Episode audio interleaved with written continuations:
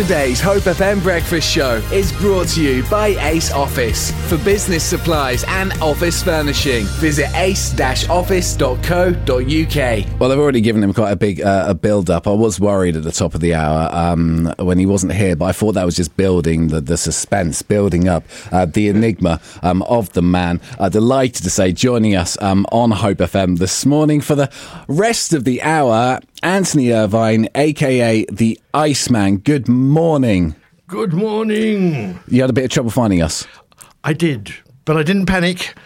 I kept cool and calm as the Iceman is trained to do. Absolutely. And I found my destination. now I've, I, And you were out there in the car park. I don't know how you do that. I was. I was out there in the car park, just just longingly waiting uh, for you, Anthony. Um, now, um, I've tried a couple of times on the breakfast show today to sort of trail this portion of the show um, today. I mean, it's quite hard to describe really because, well, over the years, I've some of my favourite comedians.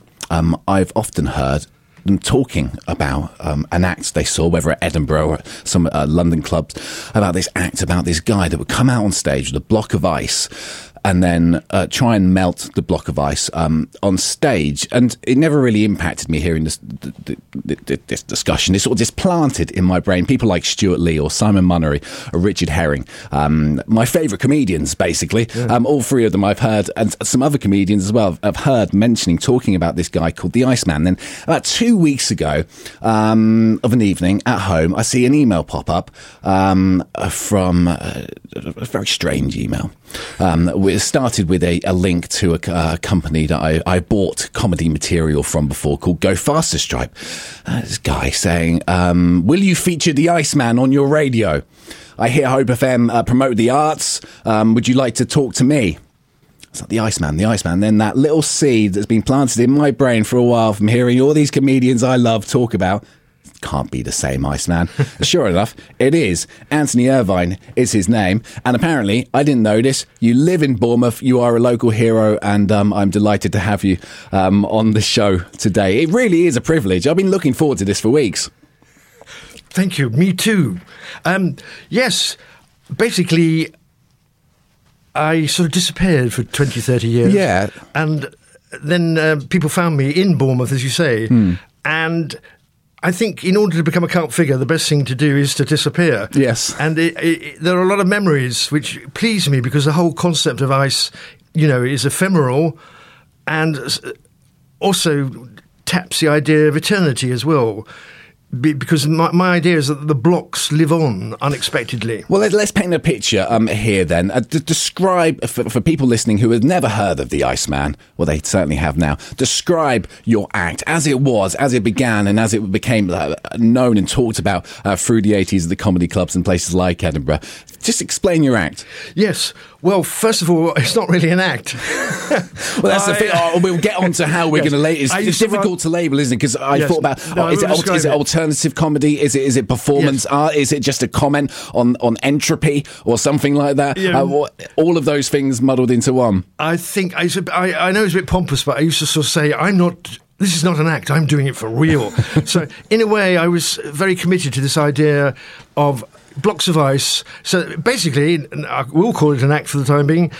I just came on with a reasonably big block of ice that I had made myself, or sometimes for bigger shows, I, I got it from a commercial hmm. ice creator called Eskimo in London. But I basically built up a structure, usually of bamboo, hmm. on which to put the ice. So that. For a moment, it intrigued the audience, but then, of course, bamboo is quite sort of fragile in some ways. So once I put the ice on it, it usually collapsed.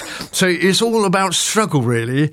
But you know, I kept, I kept reassembling the bamboo structure and putting the block up, which by that time might have broken into half. Hmm. So you say the Iceman is an icebreaker, and, and, and sort of so it was vaguely comic, but also performance art, or what we call now live sculpture, apparently. So uh, the the whole focus was on that block of ice and me trying to melt it. And the irony, I suppose, is the block will melt anyway sooner or later. Sure. So I, I was more like a catalyst, and I had lots of different elements. And I started with breath, and used to get the audience to help, and they, they sort of wondered. They went into childlike mode and joined in the, the breath breathing. And then I built up, and I had a blowtorch and hammer and chisel. And then eventually I blew it up with some explosives, which was really rather exciting and quite dangerous in, so, in retrospect. I'm lucky to be alive. so basically, that, that that's what happened. The, the block was there.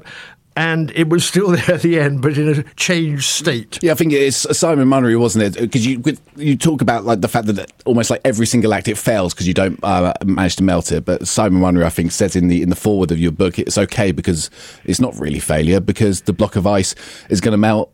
Um, anyway, it doesn't matter if it's not fully melted um, on stage. It will eventually uh, rejoin all of its other water particle friends um, exactly. in the he, river he of saw life the absurdity of Yeah. it, which I very much appreciate, and I like his introduction. I think he focuses on one block, one twenty-five, and it's in. It was in Sydenham in a pub called the Greyhound, I think.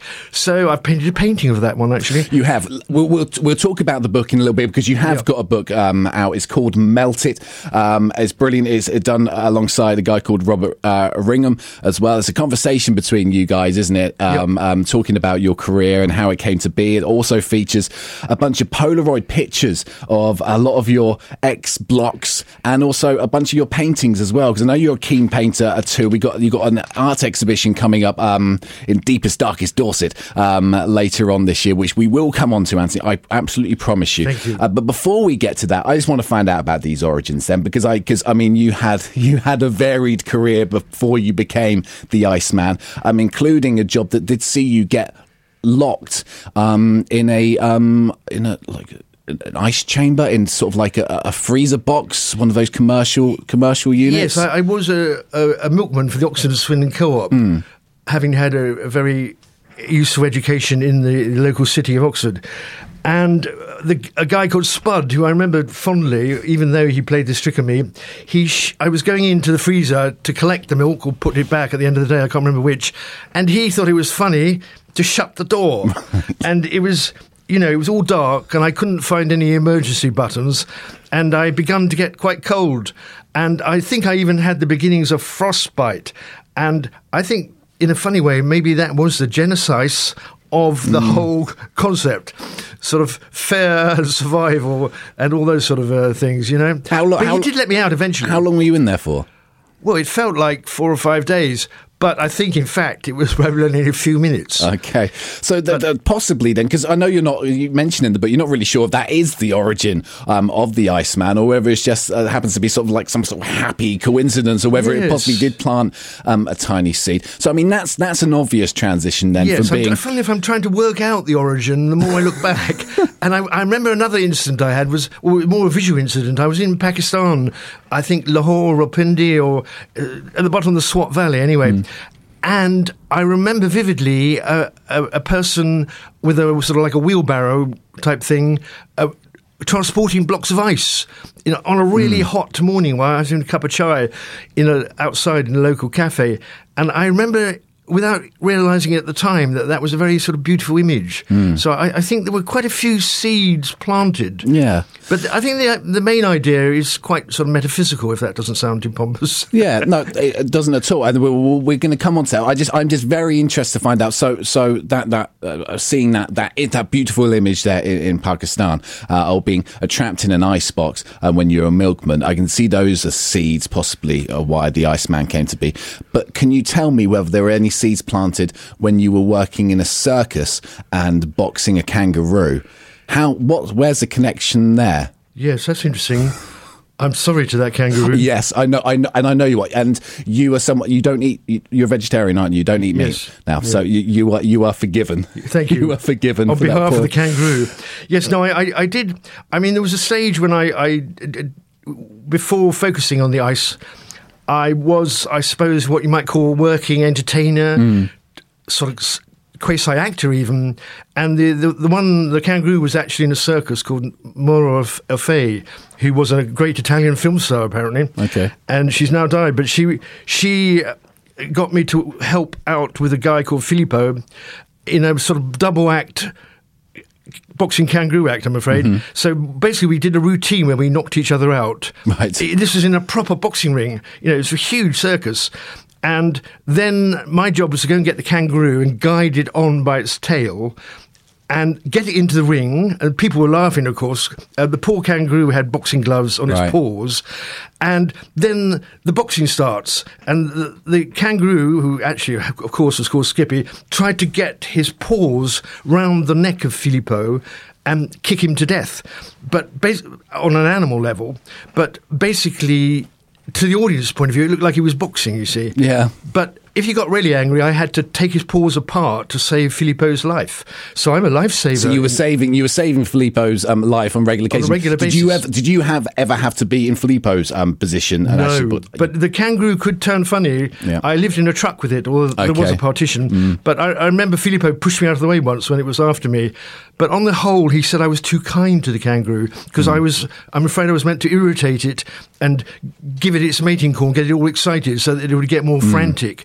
And he always said, "You're too kind. The kangaroo knows you're kind, so he wouldn't get too worked up." Okay. Well, in my opinion, Anthony, uh, um, uh, there's no such thing as being too kind to to, uh, Yeah. an animal. But th- that, that's that, and that was was that in the UK or was that was that in Italy? It was in Italy. It was in Italy. I had to run away in, in Torino So you- on Christmas Day. Okay. but um, the, the, the, the, it, it was very exciting for a, young person. Yeah. How, how old how old were you? I in my twenties, I think. Yeah. But you know, there was literally it was a day's.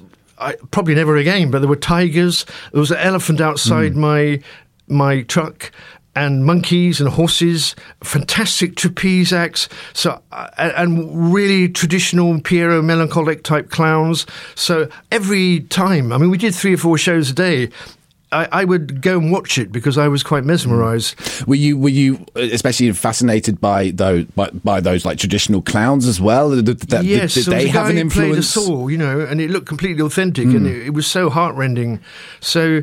I, I funny if I'd gone to some clown workshops in a mm. place called the Oval House in London, near, near the Surrey Cricket Ground. Yeah. and so, you know, to be in a real circus after that sort of rather strange workshops in South London w- was an amazing sort of gift in a way. Fantastic. Uh, I should have mentioned this at the top of the of, of the show, really. But you have bought in um, an ice block uh, for us um, today. Have you got a number? Have you got a number for this ice block? Do, do you, That's you- the point. Yes. Which one is it now? Should we call it ten thousand and one? Ten thousand and one. It won't come out. It's so it's so well frozen. It is. Can So- you turn the heating up? So uh, the, the the performance art has actually uh, sorry to call it performance art has been going on since you entered the studio. Well, it started really uh, when you started free, get, gathering up the water to freeze exactly. this block. The journey starts with when you put the water in the bucket, and it hardly ever ends. In fact, it never ends. That's the whole. You, I'm glad you picked up on this. The the audience used to go deep, deep because amidst all my frantic efforts, I used to say.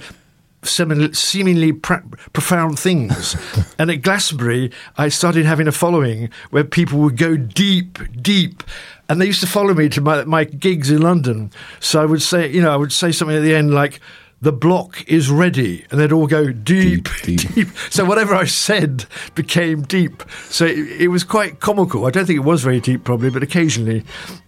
Fantastic. So, um, yeah, so the, the performance is, is ongoing. You can't hear this, Antti, because you haven't got headphones on. But uh, Vivaldi's um, Winter from his uh, Four Seasons is playing in the background, which is a piece that you have chosen for us um, today. So that's that's nicely playing there in the background to accompany with the violin. uh, with the with the, the beautiful violin. Yes, very intense at the I've beginning, isn't it? well. We'll get onto the duck answer. I absolutely promise you, there's so much to to cover. I would just have a and you bought some bits and pieces to try and get this thing melted while we're on it. But I do want to speak about the audience. Then, did you you mentioned those people in Glastonbury shouting deep, deep? Obviously, fans of yours, um, Anthony. And I know you've sort of like brought your act back to big stages recently. Stewart Lee um, invited you um, to a, a performance, uh, not not so long ago, really, and, and At the Royal tell- Festival the Royal yeah. Festival um, Hall.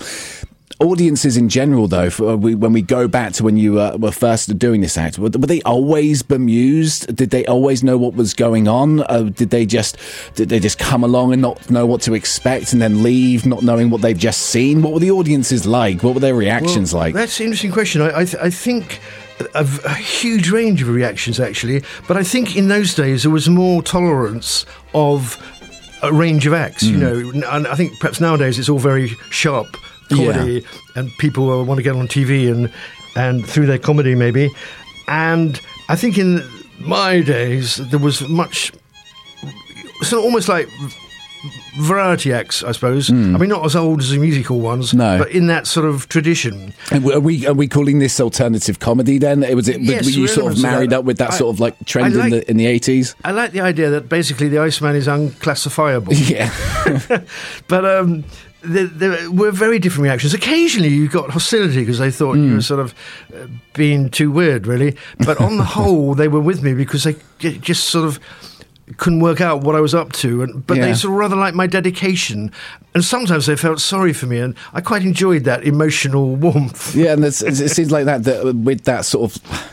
Almost like tumbling towards failure every single uh, time with the fact that you're not going to be able to get this ice block melted. That wasn't always the case. I know there was one story of a time when you went on stage and the, the whether it was the what was it the lights or the, the heating in the room uh, the, uh, the mel- bus journey had prematurely melted yeah, the block. prematurely So a bucket of water was descended Yeah, onto so, the so stage. what did you do? You just like okay, I'm done. Yes, that's the only proper laugh I've had. 'cause I said, good. I, I can go home now. but you have all these tools, and you brought some in with you today, including some salt, which I know does um, melt Yep. ice. Um, but you used other things. I'm going to take you take you back. I'm going to talk about something about me. Uh, you uh, won't right. mind for a second. Uh, talking Right. about performance art. Once on stage with a, um, rather ridiculous band that I used to be in called um, Dorset Speed. We were called, and we like to add pyrotechnics um, to our act. And these are at small like venues throughout Bournemouth and like Poole and stuff like that. And we'd always call them pyrotechnics. They weren't pyrotechnics. They were a bunch of party poppers uh, rigged to this like um, little uh, bracket, long bracket thing that was stretched the entire stage, all attached to about. f- a hundred party poppers attached about three strings to like pull at once. We always refer to them as pyrotechnics. And we were once pulled aside by a venue um, security because they overheard us talking about setting off the pyrotechnics during our act. Um, and they spoke to the promoter to stop us from going on stage. And I didn't at any one moment want to admit that it wasn't really pyrotechnics, it was party poppers. Um, so we didn't actually end up going on um, in the end and just refused to give away the game. And I wanted them to think we actually had pyrotechnics. Now, with your act, Anthony, you would use stuff, quite extreme stuff. You mentioned explosives. I mean, you even had stage guns, um, didn't Yeah. you? And it got to the point where um, maybe it wasn't because they saw your act or knew what you had, but you were once very nearly mistaken for being a member of the IRA thanks to your act. Is that true? Uh, It is actually because I went. I went to a club called Zarathustra. and Funnily enough, Simon Yes. Munnery game, and I I pulled up outside the club, which is upper near the Angel in Islington, and I got this little classic white van that looks suspicious anyway, and I was unloading my stuff, and it was at the height of the RA troubles, I think, I, uh, and. Anyway, literally a van load. I not exaggerate. Fifty or maybe 100, no, probably about 50, 55 policemen came out and surrounded me. And they assumed that I was up to no good, you know. Hmm. And the fortunately, they didn't investigate because I reassured them quite quickly, surprisingly. but had they investigated further, in my little back of my van, they would have found the material. Look, look, it wasn't actually dynamite, but it looked very like dynamite. And as you say, a stage gun and cables and wires. Wow. You know, everything totally suspicious, if you see what I mean. L- looks like I'm a bomb maker ready to, you know, Yeah, and hey, and hey, if you if you're getting stopped by the Met Police and you've got that sort of stuff um, on you, and they see that, who Yeah. knows what would have happened? I think if they had seen that, I would have been on the ground. yeah. And I may not be here today. I may not have been here today. Well, fortunately, Thank you. fortunately, you are. Now, I know you don't have headphones, so I'm going to switch our microphones off um, uh, just temporarily because I want you to listen to this piece of music and then we'll talk about it if that's Yeah, all right. Thank you.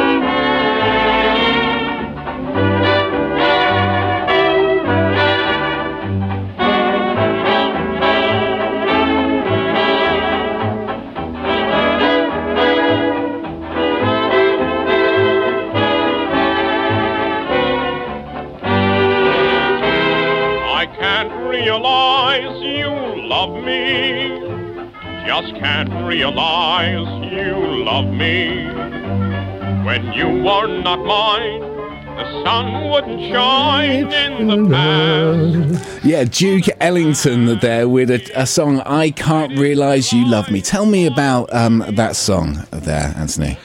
Well, that was a song that I particularly um, rea- uh, related to for some reason. I just like those words.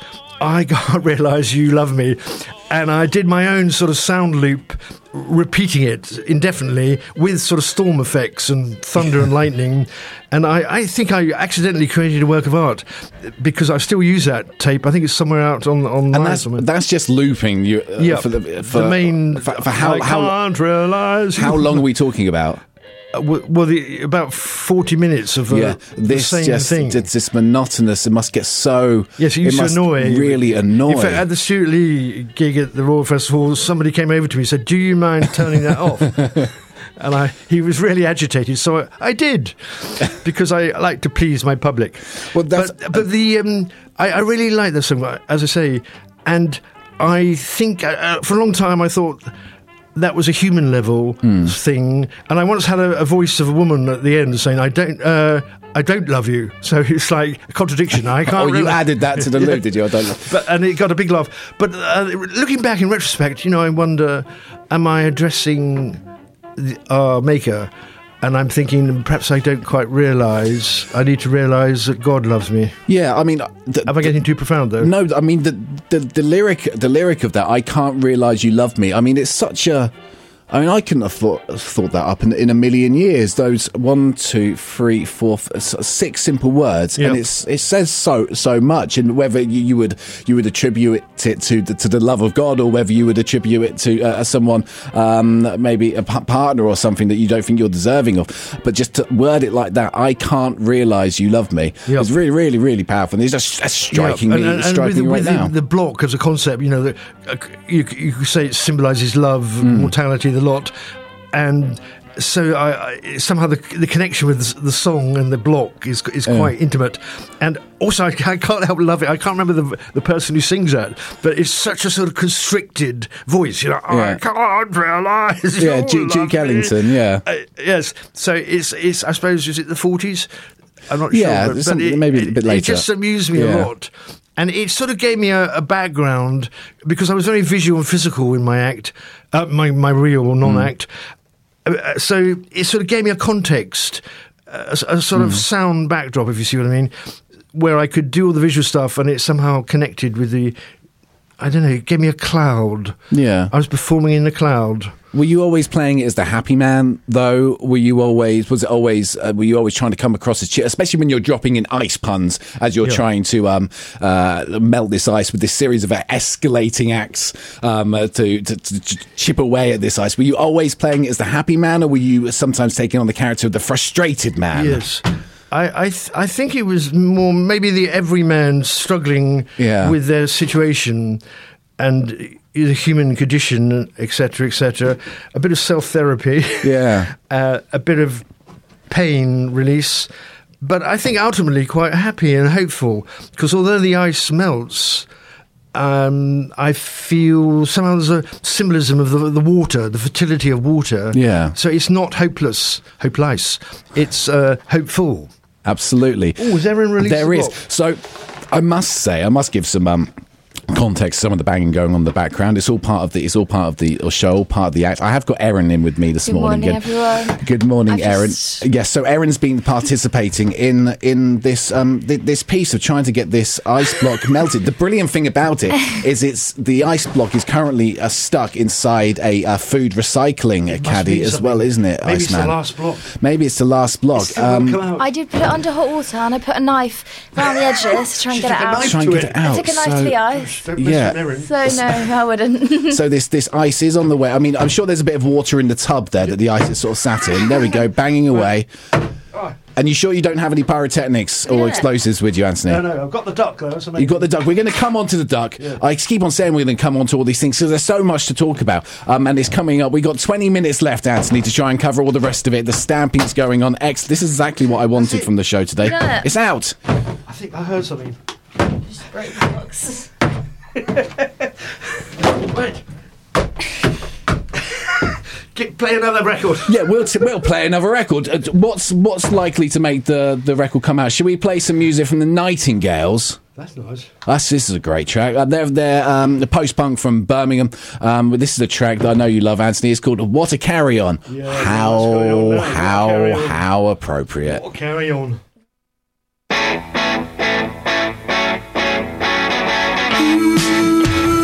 It's out. Five seconds into the Nightingales and what carry on. The ice block is out. Uh, looks beautiful there. Anthony holding it up on top of the head there. Excellent. We'll give a little bit of a listen to Nightingales and we'll compose ourselves for the next portion. I'm saying I'm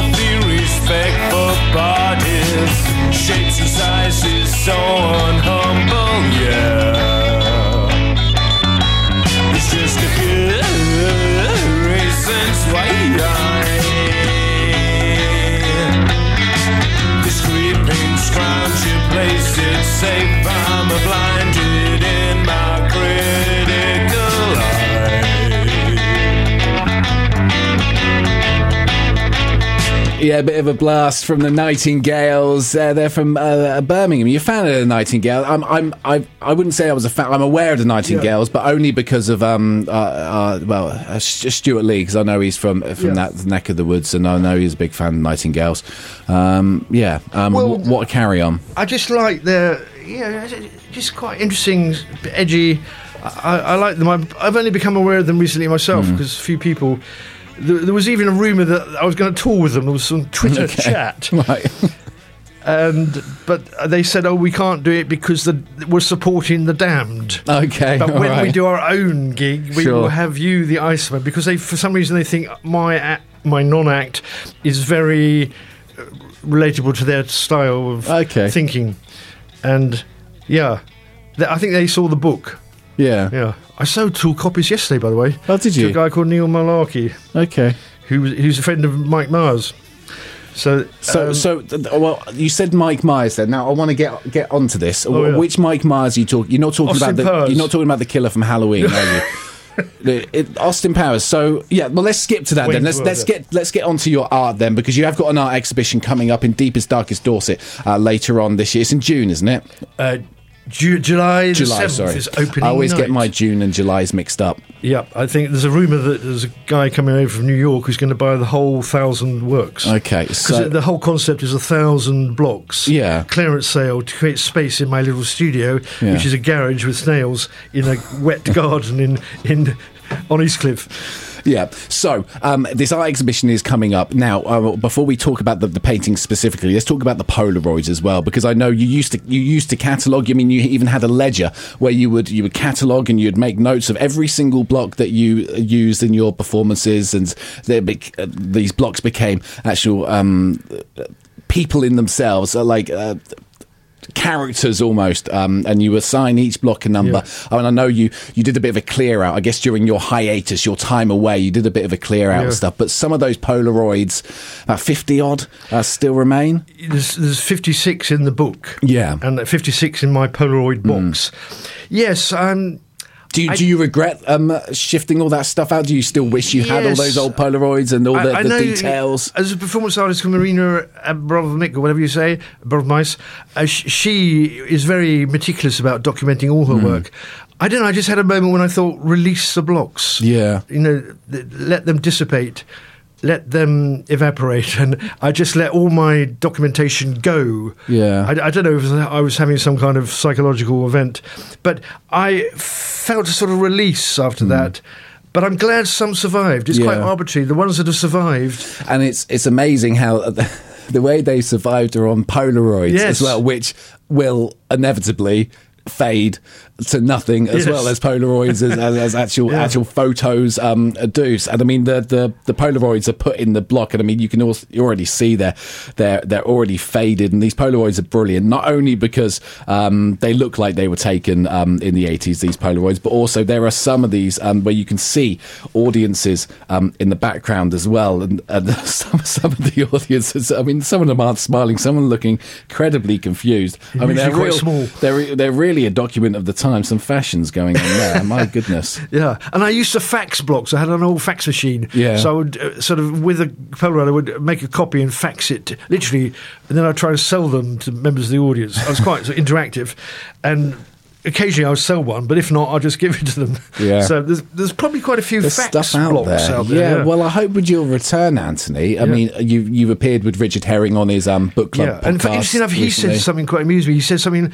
I don't know if I've seen your act or not Sure. because the legend is so strong. The legend's so strong. Yes. There's so much anecdotal stuff, and um, yeah, and there, there's plenty of people who. overdo my legendary status. Yes. status.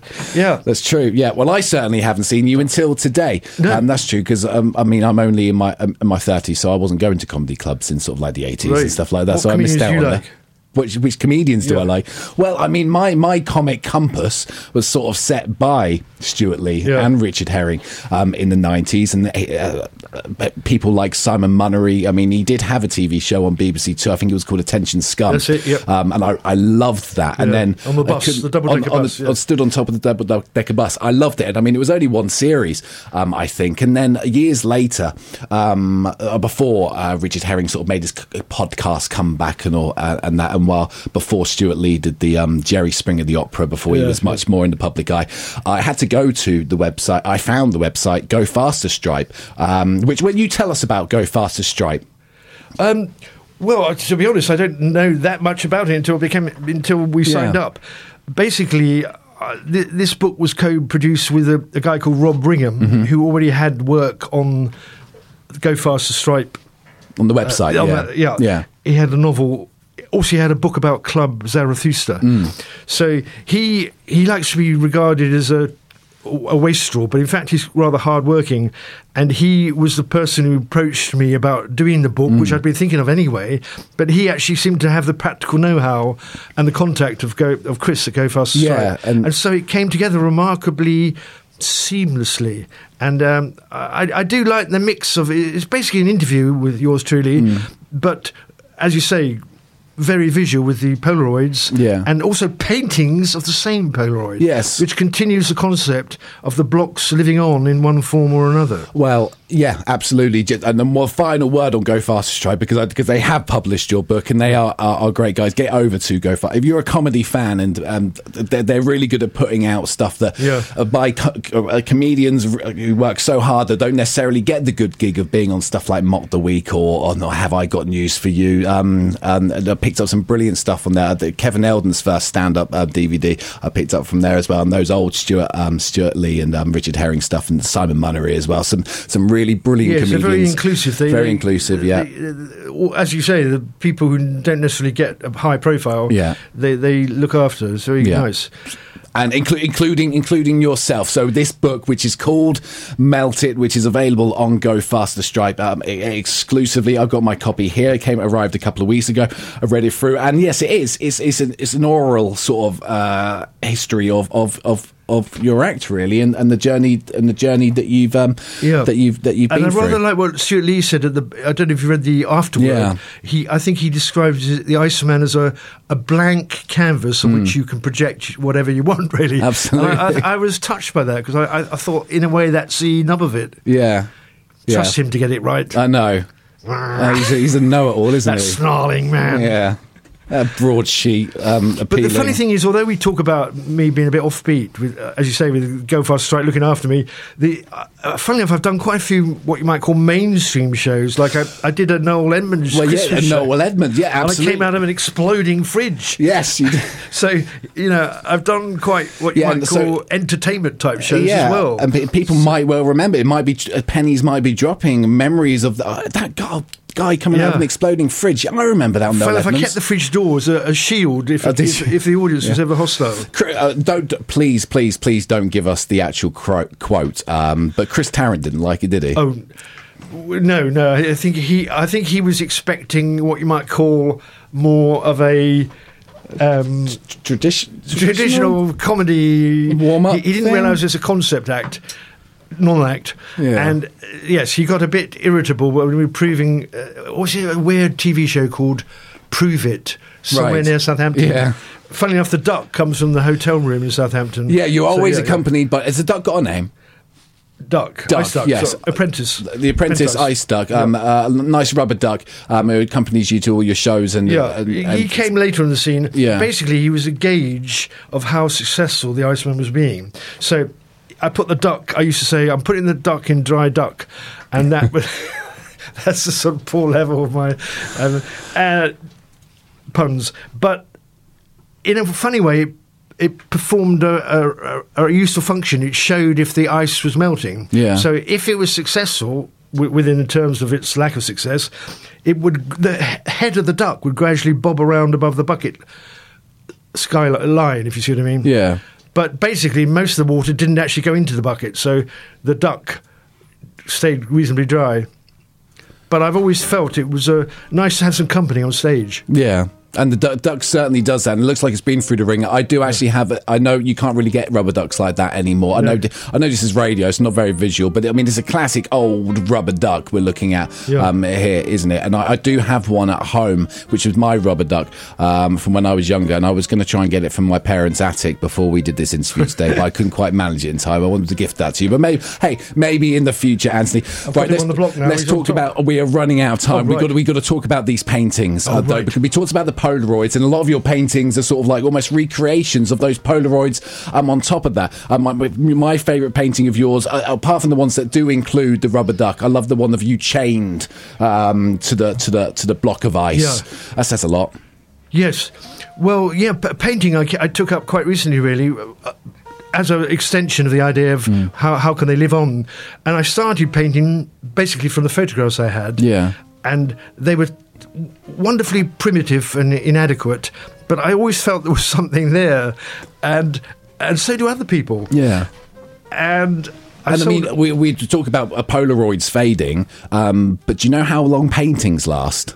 They last really. Long. Have you ever been to a gallery, a museum? They got paintings from like 200 years ago. Yes. Paintings last for ages. I know, and I like the idea so of this is the this is the this is the, Yes. the step to immortality. Then Yes, the- these 800 paintings. years, then. you can imagine Yeah. art restorers trying to restore my work, like Fra Angelico or someone. But um, I think the paintings, because I don't perform so much Hmm. live, they, they also perform a function for me to keep the concept going. And I've done about a thousand paintings now. And my art exhibition at the Guggleton Farm Art Gallery in Stalbridge in July and August, I've got a four week slot. And I'm going to title it Creating Space a clearance sale of 1,000 blocks. So my idea is to go into sales mode, and Yeah. Andy Warhol, and see how many I can sell. Great. And I'm going to have a raffle competition where people predict how many I will sell from zero to a thousand. Oh, great. And I'm spreading this rumor that there's a New York collector coming over Okay. who might buy the whole oeuvre in one go. Right, so I want to call you out on this then, because in, in the book, then you say that you mentioned Mike Myers earlier, so that is the Mike Myers, Wayne's World, Austin Powers, Saturday Yeah. Night Live, um, and all, all the rest Yes, of he it. saw Block 69. So, he he bought one of your paintings. No, I'm trying. To, I'm, I'm approaching him. I'm building up to that. Building up to it. I wish I could say yes. I'm hoping he might come over to the exhibition, but I. He, he's always he calls me Melted sixty nine because he saw Block sixty nine. Oh, he did. Yeah. Oh, where did? Where was that? Was that in Uh, London? It was in Balham, I It think. was in Bal- and because he used to do the comedy circuit before Yeah. he became a Hollywood star in London. That Yeah. was. So, so uh, he apparently is a genuine fan.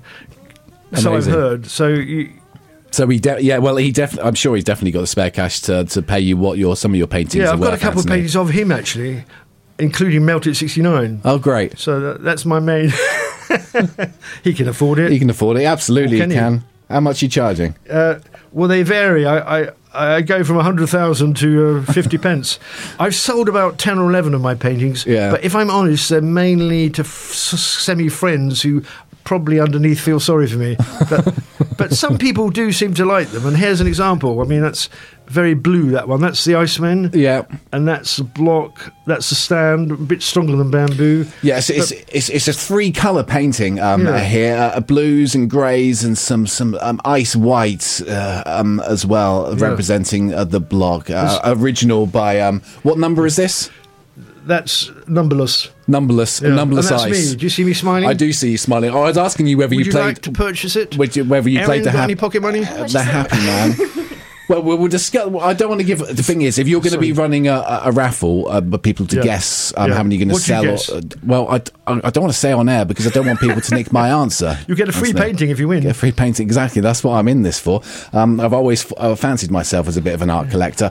Um, there we go. I haven't really. I Uh, always know- see radio as actually quite a visual medium. Am I imagining that? Because people's imagination. Well, you are- try you try and paint a picture. Some people are more successful than others. Um, I wouldn't I wouldn't like to place where how successful I am in that. You know what, Anthony? We're, we're nearly out of time. I've, there was so much more that I wanted to do about this, but I guess in a way, radio. I mean, for me, I mean, we we do the show for for Ofcom regulations. We record every single show, so there's a document of it. But the show is done. Yeah. It's maybe available on listen again for uh, for like 90 days. After that, it's gone. wow. It's gone forever. Forever. So all the work that you put I'll into a paint it. radio show um, has, has has disappeared. Um, and no trace of it anywhere. I mean, it's it's not even like it's returned to the rivers and to the sea like the water does. It's Yeah. literally deleted. It's gone. All of these shows, all of these years, I've never kept a record of any of them. There we go. But I will be keeping a record of this show today because it was an absolute delight. Um, if people want to know more about, well, well, first off, we'll tell them where to get the book. They go to gofasterstripe.com. The book is called Melt It, the Book of the Iceman. It's a brilliant book. Um, uh, the oral history of, of the Iceman in conversation with Robert Ringham. Um, your pictures in there, uh, paintings and uh, Polaroids as well. So that's gofasterstripe.com for the book. Remind us, when's the art exhibition? When and where? Opening night is the 7th of July 2023. Wine will be served, and there will be a thousand blocks. On, uh, I've got the bigger ones in the main gallery, Yeah. but the rest are scattered around the farm, like pigsties and stuff like that. And it, it goes on to August the 5th. Okay. And you, got, you have got a website, though, haven't you, where people can find information too? Yes, it's www.iceblocked.co.uk. Iceblocks.co.uk. Yes, I don't think I get many people coming there, but it's always a delight. Hey, to- well, add, add some numbers today. How's the ice getting? I can see it's dripping. Yep. This is wonderful. Maybe off air we can we can uh, we can uh, Yes, try no, and get. it's try a this is a pretty solid block, isn't it? it is very solid no, block. no mess block. Big thank you to Erin as well to adding to the, the melting experience by adding some And hot water to it. the block. I'm really sorry that we've run out of time. I need to go to the news, but Anthony, please come along The again because there's so the much more. Maybe we'll find out together. Thanks for listening. quack. Up the cherries.